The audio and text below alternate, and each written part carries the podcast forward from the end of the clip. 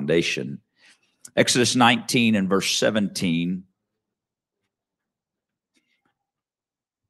Exodus 19 and verse 17 says, And Moses brought forth the people out of the camp. I want you to notice why.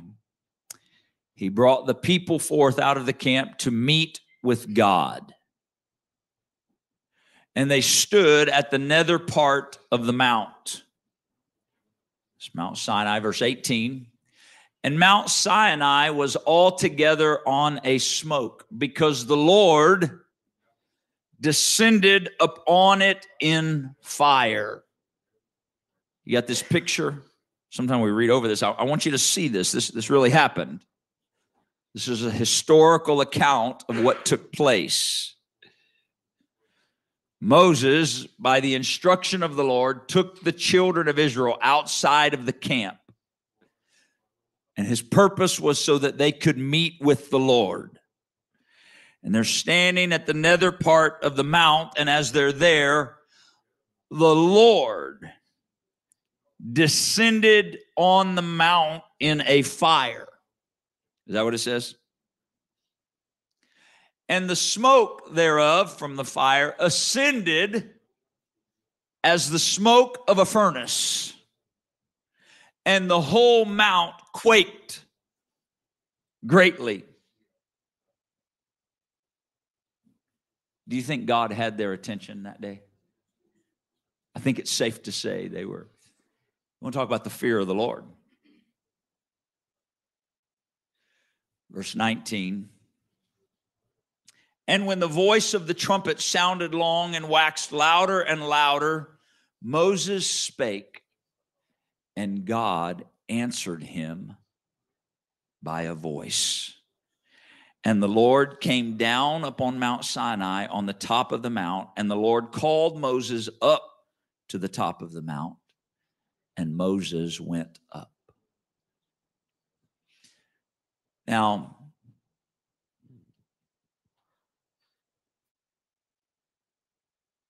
we could keep reading. We're not going to keep reading in this chapter for sake of time, but just to give you under you, you now have the setting of where we are and the Lord has come in a fire. I don't think it was like a little flicker on a candle.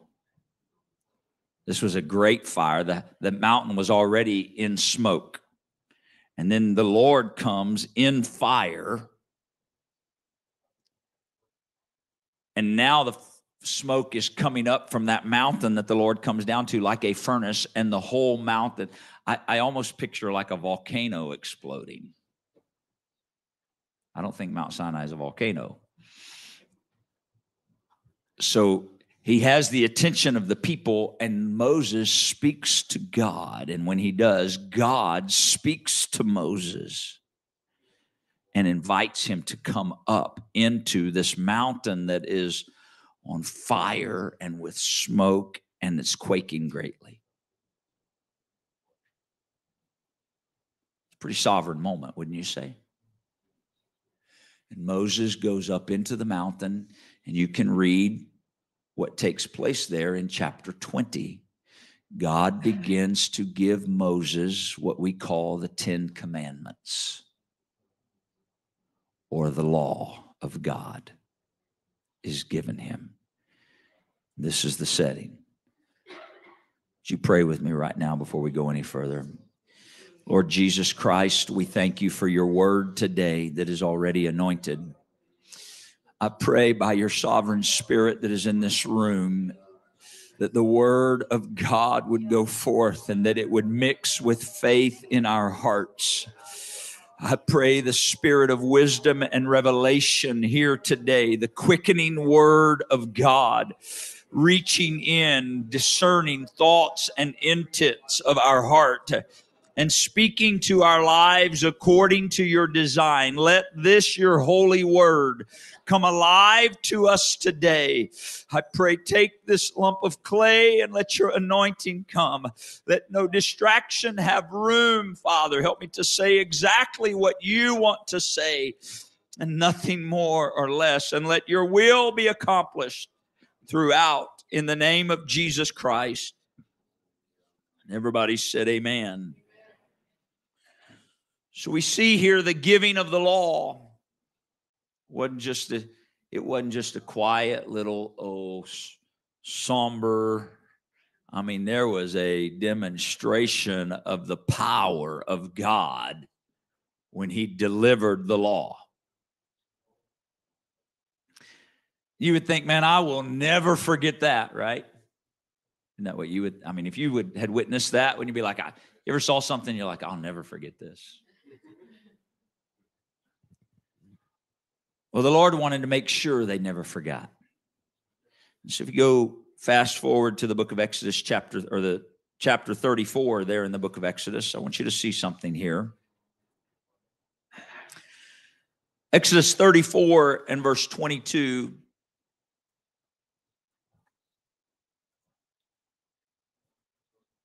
We won't read all of chapter 34 because, but we'll, you see, chapter 34 in Exodus shows the renewing of the tables of the commandments that the Lord had written. Because, of course, the first time they were worshiping a golden calf and Moses got angry and broke. So, Exodus 34 is the renewing of all of that. But you see in verse 22, commandment of the Lord to the people of Israel, and you shall observe the feast of weeks. Everybody say the feast of weeks. You shall observe the feast of weeks of the first fruits of wheat harvest and the feast of ingathering at the year's end. Now, I knew you didn't think we were going to talk about feasts today, but here we are. We talk about holidays today. And so we see this celebration of the Feast of Weeks. If you study the word, I, I you'll have to go back and dig and study for sake of time. I'm not walking you through all of it this morning or walking us through all of it.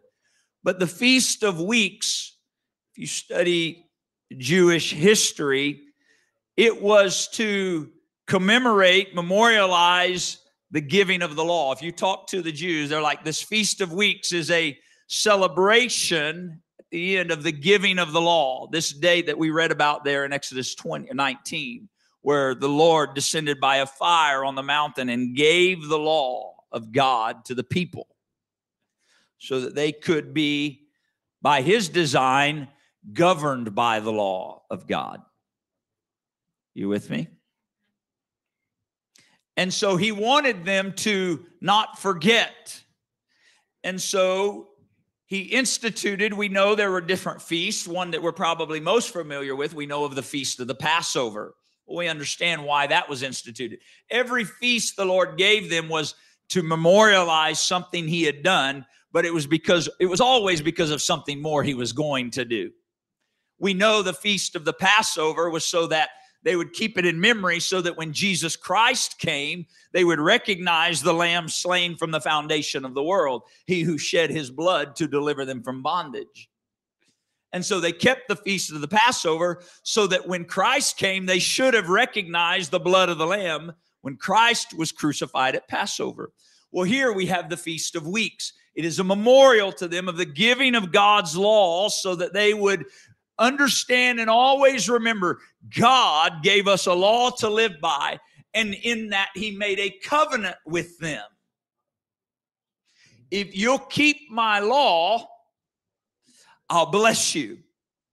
I'm, I'm shortening everything he said, but that was the crux of the covenant. If you'll keep my law that I gave you, I'll bless you. I'll bless your lands. I'll bless your home. I'll bless your family. And there they commemorate this with the Feast of Weeks. It wasn't coincidental. You'll notice in this verse here, you observe the Feast of Weeks with the first fruits of your wheat harvest. So this would happen here. And then the Feast of Ingathering at the year's end. We get a little more of that. Leviticus chapter 23. Remember, I said a small foundation. This is a little bit of that foundation right here. We need to understand this today. Leviticus 23 and verse 15. Now, I, I hear some saying, yeah, but we're not under the Old Testament law anymore. You're right. But it tells us something. And so we need to see what the Word of God tells us. Leviticus 23 and verse 15. And you shall count to you from the morrow or from tomorrow after the day after the Sabbath. See that? So you're going to start counting. From the day that you brought the sheaf of the wave off, sheaf is from the harvest that we just read about, okay? From the sheaf of the wave offering, what are you supposed to count? You're supposed to count seven Sabbaths shall be complete. Now, we don't talk in those terms today, but just so we're following, that's seven weeks. Does that make sense to all of us? I'm sort of plodding along for just a second. I don't want us to miss anything in this. This is all significant. So it's seven Sabbaths. You're supposed to count seven Sabbaths. So that's seven weeks. Any mathematicians in the room? How many days is that? 49. We all in agreement? That's 49 days, seven weeks, 40. Okay, good. We're on the same page. There's a lot of math. Look at that. Okay. We'll do fractions later. No, just kidding. Everybody's all right. Now watch verse 16. Even unto the morrow or the day after the seventh Sabbath shall you number what? 50 days. So that makes sense, right? Because you did good math. Seven Sabbaths is 49 days. And then the day after the seven Sabbaths, you'll number one more day. That's 50 days. You got it? 50 days. This is the Feast of Weeks that's being talked about. And you'll offer a new meat offering unto the Lord. So this is this is why it's called the Feast of Weeks. Right? A week has 7 days. This feast had 7 weeks.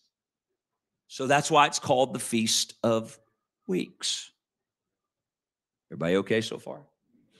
I know you're going, what does this have to do with anything? But just hang on. And this Feast of Weeks was to celebrate the giving of the law, memorialize the giving of the law on the mount, fire coming down, the Lord in that fire giving his law to the people of God to govern and lead their lives. And the blessing that would follow if they allowed that law to govern their life. Pretty simple, right? Okay, good. Deuteronomy chapter 16. Don't worry, we're not going to read the whole, whole, Old Testament. Just one more verse here in the in Deuteronomy, then we'll well, we might have another place, but Deuteronomy chapter number 16.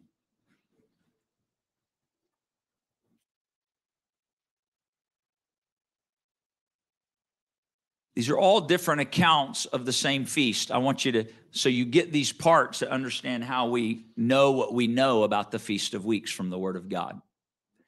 So, Deuteronomy 16, starting with verse number 9. Seven weeks. How many days is that? Very good. Seven weeks shall you number to you. Begin to number the seven weeks. When are you supposed to start? from such time as you begin to put the sickle to the corn. So when harvest begins, you start counting. When you start harvesting, you start counting. And you shall keep the feast of weeks unto the Lord your God with a tribute of a freewill offering of your hand, which you shall give to the Lord your God, according as the Lord thy God hath blessed you.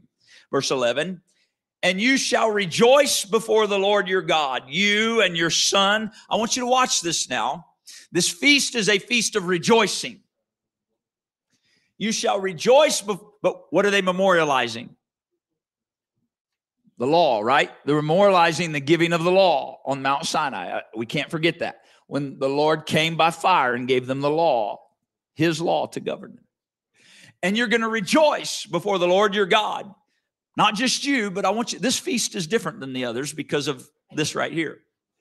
Well, multiple reasons, but this, watch. You, your son, your daughter, your manservant, your maidservant, the Levite that is within your gates, and the stranger, and the fatherless, and the widow that are among you. I want you to notice something. I'm trying to contain myself. I know you guys aren't as excited about the Feast of Weeks that I am, but hang with me. So the beautiful thing about this feast is it's not just for you, Israel. This feast is for you, it's for your children, your son, your daughter. It's not just for you and your children, but it's for your manservants and your maidservant. Oh, and it's not just for them, it's for any Levite that's in your gate. And I'm going to go even further. The Lord says it's not just for them, it's even for strangers that would be among you. And it's for the fatherless and the widow. I'm not excluding anybody from this feast. Some of you getting ahead of me already. I can feel it. Can I just tell you that stranger right there in that scripture? You understand who that made room for? It made room for you and me.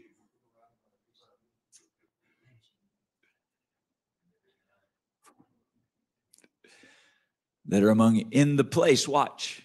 You're going to rejoice before the Lord, all these people, in the place which the Lord your God has chosen to place his name there. I could preach on that the rest of the day, but we're not. That's not the focus today. You're going to rejoice where he chose to place his name. Whew. All right. So, this is the Feast of Weeks, all these verses that we've read in Exodus, Leviticus, and here in Deuteronomy. It was at the end of the wheat harvest. It memorialized God's law being given to men, and it was also a reminder and it was a renewal of man's commitment with God in covenant. When they celebrated this Feast of Weeks, it was a reminder God made a covenant with us and gave us his law. And I'm committing myself again to be governed by his law and to obey his law. And they were rejoicing in that. You with me? Now, I have a question for you. How did they do in letting his law govern them? Did they do well or not so well? Sort of struggled with that, didn't they? They had this feast to remind them.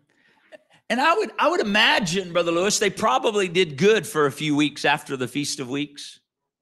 Isn't that sort of human nature? Like we memorialized this and we were reminded and we renewed our commitment. Okay, I'm gonna I'm gonna walk after the law again.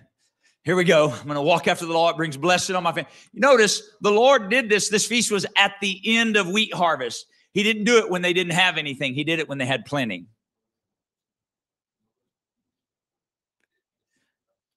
He wanted them to remember the covenant when they had plenty. They always cried out to him when they didn't have anything. He wanted them to remember the covenant when they had plenty. You do it right at the end of harvest. That's why they brought a free will tribute offering, like we read there in, in uh, Exodus 34, I think, or Leviticus 23. And so the Lord knew and witnessed and recognized, even with this feast,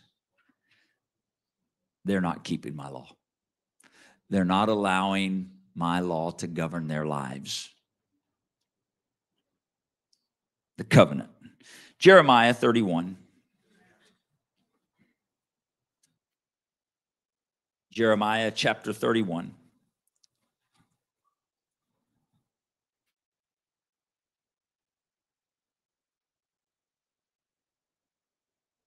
And we'll just start with verse 30 just so you get the gist of the shift that takes place in this chapter. The Lord is speaking through the prophet Jeremiah to the children of Israel. And listen what he says. But everyone shall die for his own iniquity. That's not a positive verse, is it? Everyone shall die for his own iniquity. Every man that eats the sour grape, his teeth shall be set on edge. You have to read the other verses that precede that. We're not, we're not going to dive into that today as far as, but verse 31, watch. Jeremiah is prophesying here. He's declaring to them what's going to happen, but then Jeremiah begins to prophesy in verse 31. Behold, the days come, saith the Lord, that I will make a new covenant with the house of Israel and with the house of Judah, not according to the covenant that I made with their fathers in the day that I took them by the hand to bring them out of the land of Egypt, which my covenant they broke. He's talking about the covenant, the law he gave them at Mount Sinai. They broke that covenant. They break it. Although I was a husband to them, said the Lord. He's making it clear. I didn't break my part of the deal. I made a covenant with them and I kept it. I remained a faithful husband to Israel. But they did not remain faithful to me. They broke the covenant. But uh, do you see the mercy of God? Notice what we read in verse 30 everyone will die for his own iniquity. But behold, they broke the covenant. I didn't. So I'm going to make a new covenant with them. Rather than destroy them for breaking the covenant I gave them, I so love them and desire to lead them and bless them that after they've broken the covenant I gave them, I'm going to make a new covenant with them in order to bless them. That's the love God has for his people.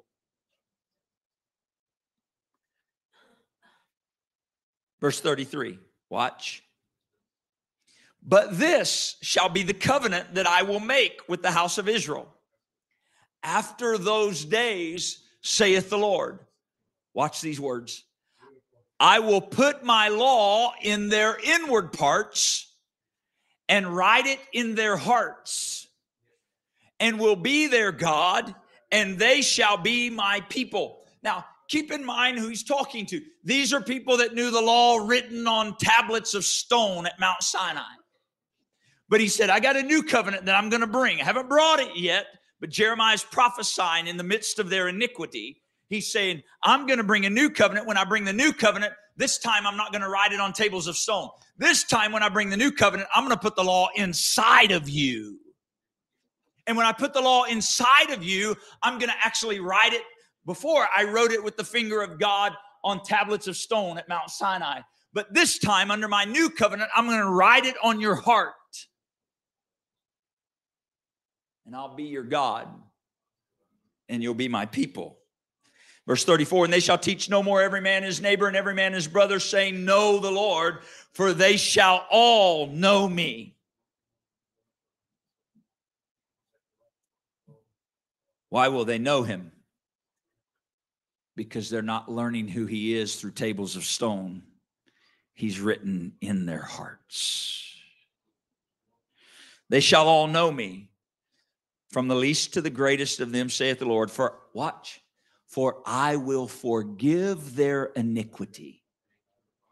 Remember where we started in verse 30? Everyone to die for his own iniquity? I will forgive their iniquity and I will remember their sin no more. Flip forward to the book of Acts.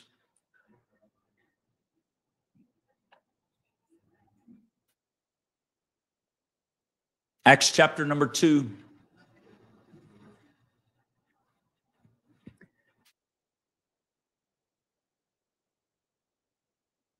Here, pages so. Acts 2 and verse 1.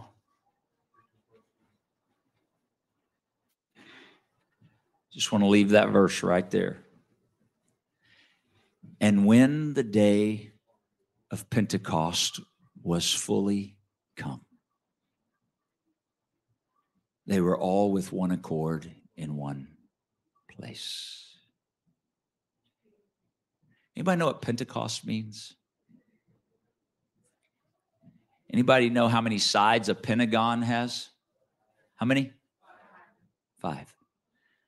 So you see the word penta? Five. Pentecost means 50. You with me? Pentecost is 50 days after Passover. The Feast of Weeks was how long? 49 days plus the Feast of Weeks is also known as the Feast of Pentecost.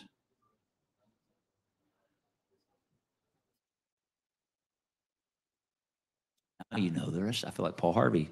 Now you know the rest of the story. Some of you don't know what that means because you have no idea who Paul Harvey is, but he used to do a thing on the radio and he'd tell something and he'd open, he'd tell you the punchline, so to speak, and he'd say, Now you know the rest of the story. Okay? So the Feast of Weeks is also known as the Feast of Pentecost. Okay?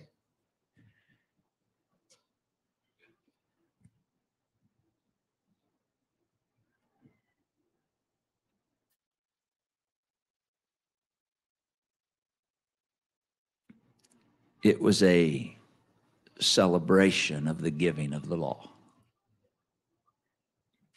And when the day of Pentecost was fully come, so they're celebrating. They've been in the seven weeks, and this is now the day of Pentecost. This is the 50th day.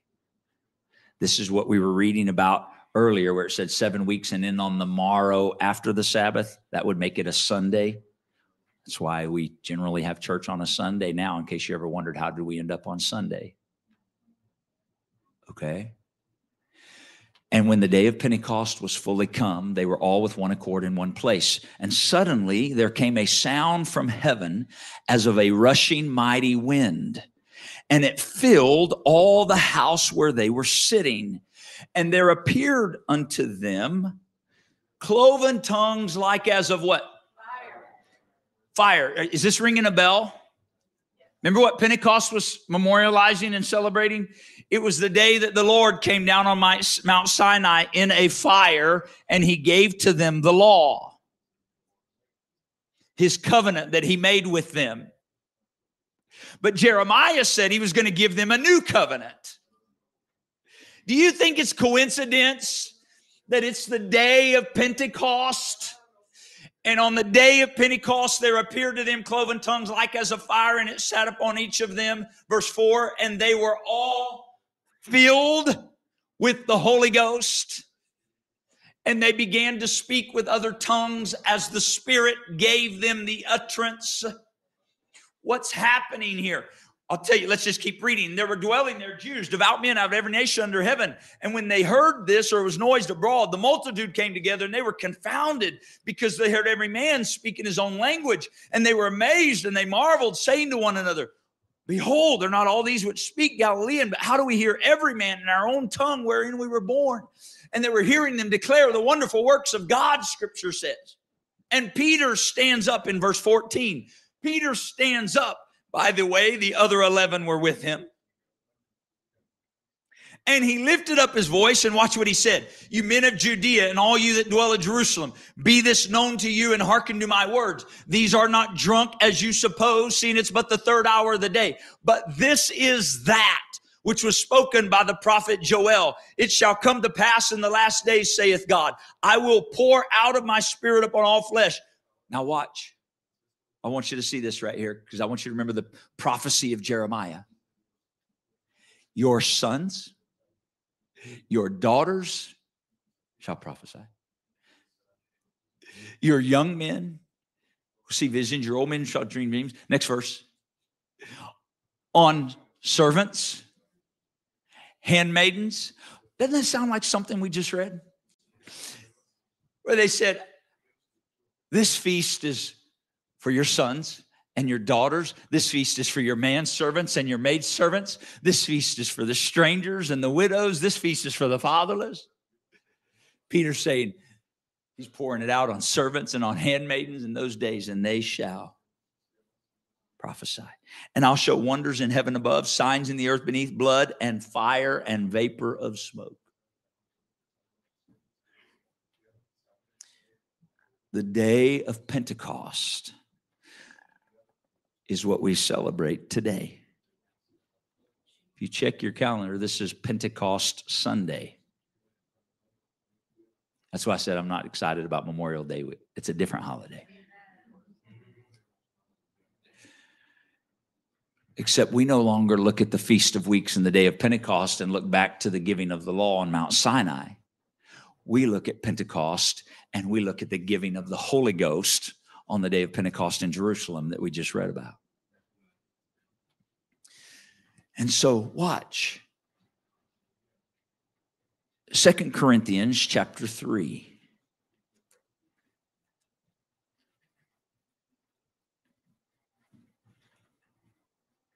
Verse 3. Paul's writing to the church at Corinth. These are people that have been filled with the gift of the Holy Ghost, like we just read about in Acts chapter 2. And he says in verse 3 For as much as you are manifestly declared to be the epistle or the letter of Christ, ministered by us, written not with ink, but with the Spirit of the living God, not in tables of stone, but in fleshy tables of the heart. Hebrews 8 and 6.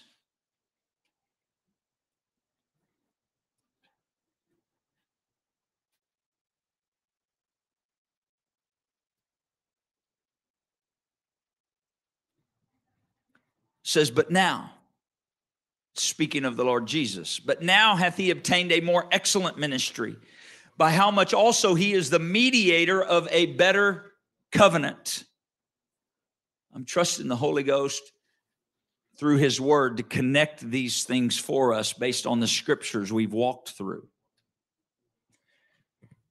He is the mediator of a better covenant, which was established upon better promises. For if the first covenant, that's the law given on Mount Sinai, if the first covenant had been faultless, then should no place have been sought for the second, or there wouldn't have needed to be the prophecy that he would write a new covenant. Verse 8 For finding fault with them, he says, Behold, the days come, saith the Lord, when I will make a new covenant. And here the writer of Hebrews is quoting what we just read from the prophet Jeremiah hundreds of years before. And the writer of Hebrews is drawing them back to that and showing and begins to quote, I will make a new covenant with the house of Israel, with the house of Judah, not according to the covenant I made with their fathers when I took them out of the hand or took them by the hand to lead them out of Egypt because they continue not in my covenant, and I regarded them not. For this is the covenant I will make with the house of Israel after those days, saith the Lord. I will put my laws in their mind, and I will write them in their heart. And I will be to them a God, and they shall be to me a people. Here we see the reaffirmed word of God. I'm no longer writing on stone. I'm going to put it in their heart. Jeremiah used the word, I'm going to put it in the inward parts. But now I'm going to put it in their minds. I'm going to put it in their hearts. I'm going to write it there, God said, and they're going to be to me a people when I do this. And they'll not teach every man his neighbor and his brother, saying, Know the Lord, for all will know me from the least to the greatest. For I will be merciful to their unrighteousness, and their sins and their iniquities will I remember no more. This is a product of the new covenant. Well, what is the new covenant? The new covenant is Him writing on the fleshy tables of our heart and our minds His law, which is supposed to govern our lives. Amen. I didn't say the Old Testament law, I said His law. His law. I understand the Old Testament law was His, but He made a new covenant and he wants to write it on our hearts. Well, how does he write it on our hearts? He writes it upon our hearts. He puts it in our lives by filling us with the gift of the Holy Ghost. When His Spirit comes and dwells with us, His Spirit is no longer riding on tables of stone. His Spirit is riding on the fleshy tables of our heart. That's why the Holy Ghost was poured out his spirit was given, the promise of the Father was given on the day of Pentecost. I promise you, the Jews were there in the temple celebrating the law. And he said, Now's the time for me to fulfill my prophecy of giving them a new covenant. They're celebrating the receiving of the law. I'm getting ready to put it on their hearts like I told them I would do. They're remembering fire on a mountain in Sinai. They're going to see fire up on the cloven tongues like as a fire sitting upon them as they were filled with the Holy Ghost. The law was written on their hearts. The law was written on their minds. On the day of Pentecost, he fulfilled the covenant. I'm with you, but I shall be in you.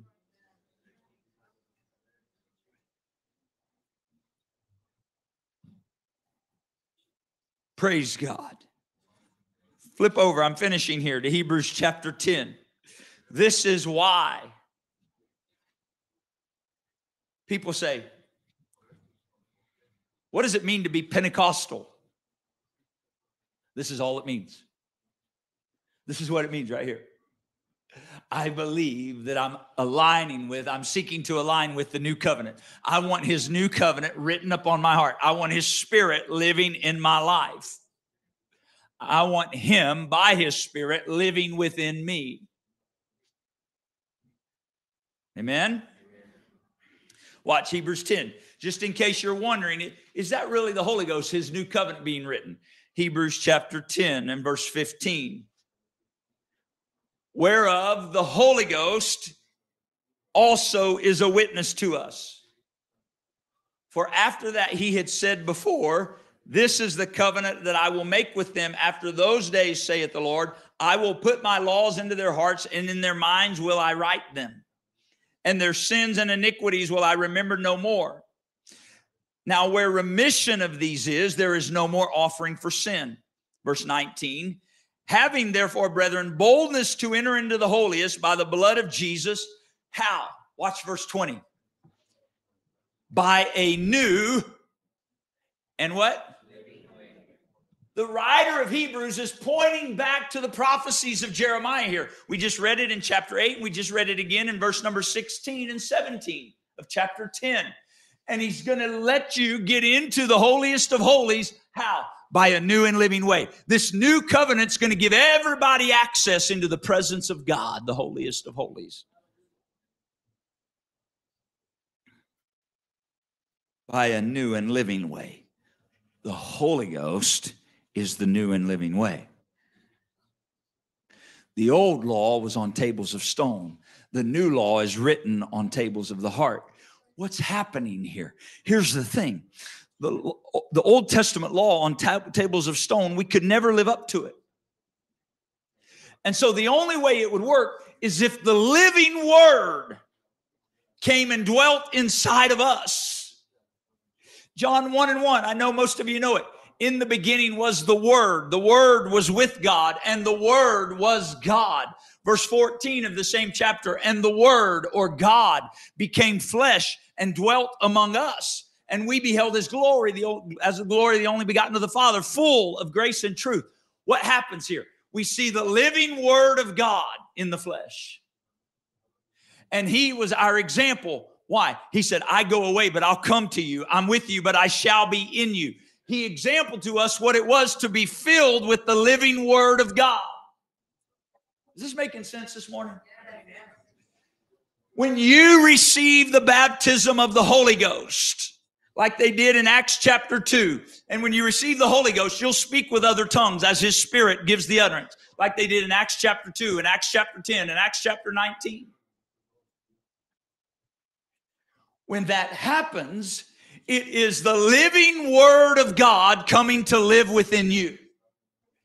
It is the law that was written on tables of stone now being written in the inward parts of your life, on your mind, and on your heart.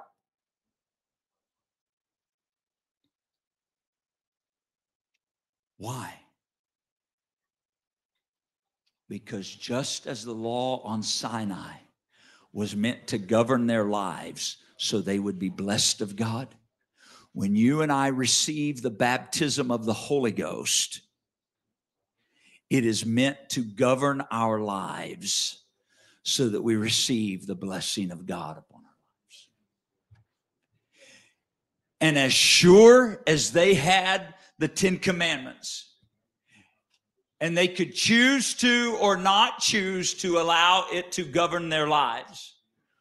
Just because you and I receive the gift of the Holy Ghost, we still have to choose do I allow his law written on my heart to govern my daily life or not.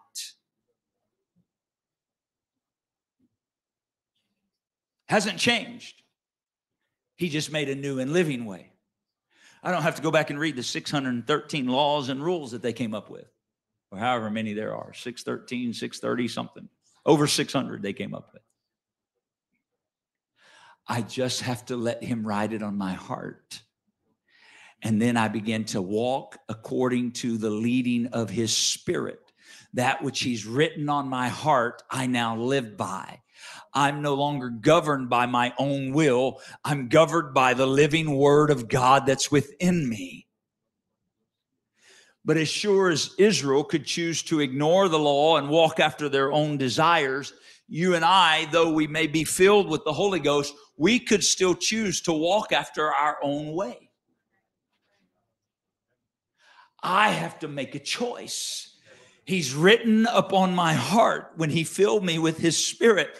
I want His law in the inward parts to govern my daily life every day. Stand with me this morning, please.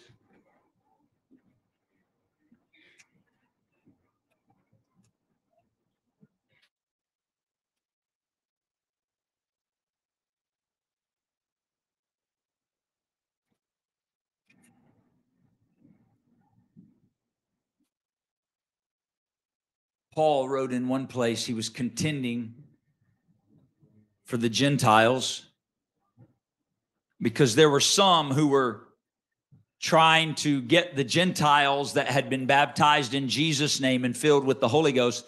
There were some that were trying to get them to go back to the Old Testament law and live according to the Old Testament law.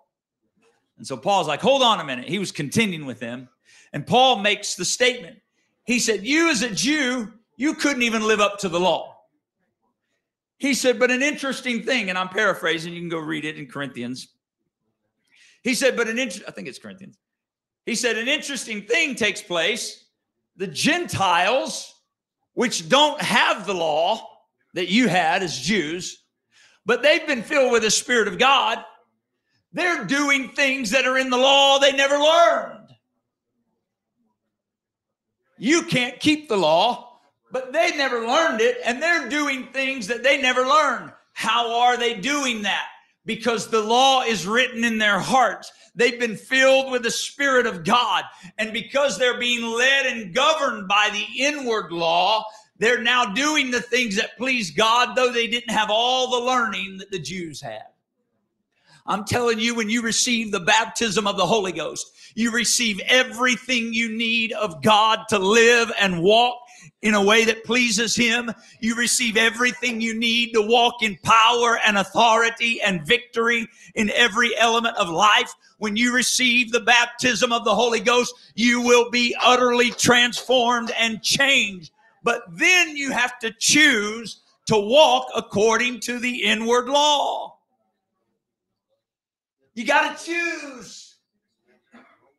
Not once, every single day. I choose. Am I going to be led by the Spirit of God that dwells in my heart today? Am I going to be led by the Spirit of God that dwells in my heart today? Or am I going to walk according to the will of my flesh? Am I going to walk according to my own desires? No. Please hear me. I feel the Holy Ghost trying to reveal, but also plead with some. Hey, when I filled you with the Spirit, I was equipping you to walk victoriously. When I filled you with the Spirit, I was equipping you to walk in power and demonstration. When I filled you with the Spirit, it was so that you could be a living letter known and read by all men. The word that used to be just on tables of stone is now within your heart. You understand those tables of stone ended up underneath the Ark of the Covenant. In the Old Testament tabernacle, they took that law and they put those tables of stone along with Aaron's rod that budded in a bowl of manna. They put it inside the Ark of the Covenant under the mercy seat.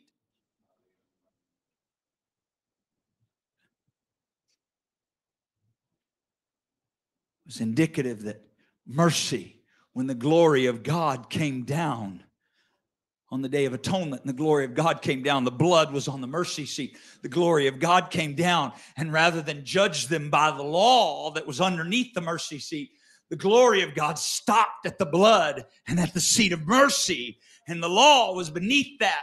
So rather than destroy them according to the law, the blood of a lamb and the mercy seat spared them. It was pointing to a new covenant that said, One day when I put the law in your heart, the blood of Jesus will be upon your life. That's what baptism in Jesus' name does, applies the blood to mine in your life.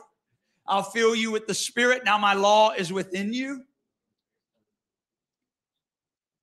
This is why, by the Holy Ghost, we read in Hebrews 10, you can come into the holiest of holies. What did the holiest of holies represent? It represented the ability to come into the very place where the presence and glory of God manifested.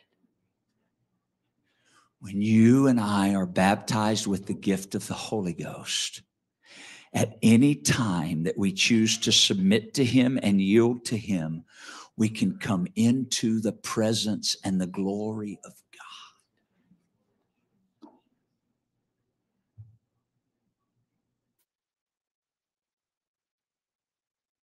That's what it means to be Pentecostal. It's not religious denomination. It's relationship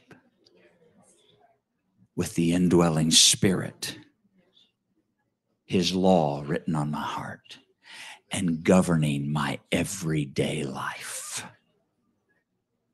my every choice, my every interaction, my every choosing. You say, I want to, but I can't.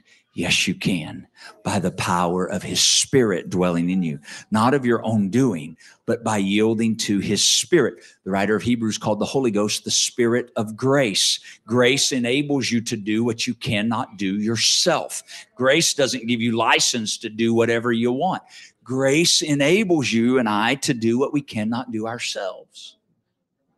Would you talk to the Lord with me right there where you are? Come on, if you have not received the baptism of the Holy Ghost, you can this morning. Or maybe you need to be renewed in the Holy Ghost. That can happen right here this morning as you begin to worship Him who is in this room. The Spirit of the Lord is very present right now. In the name of Jesus, come on, what you and I experienced as we worshiped today was the manifest presence of God. And now you have heard the declared word of God. And if you will open your spirit and extend your spirit to the Lord right now, here I am, Lord, here I am. If it needs to first be a prayer of repentance, then pray an honest, sincere, real prayer of repentance before the Lord, turning from that which is evil to that which is good, turning from selfish fleshly desires to the King of Kings and let him flood your heart anew with the baptism of the Holy Ghost. Jesus, we worship you this morning. Jesus, we magnify you today. I'm opening this altar to you today.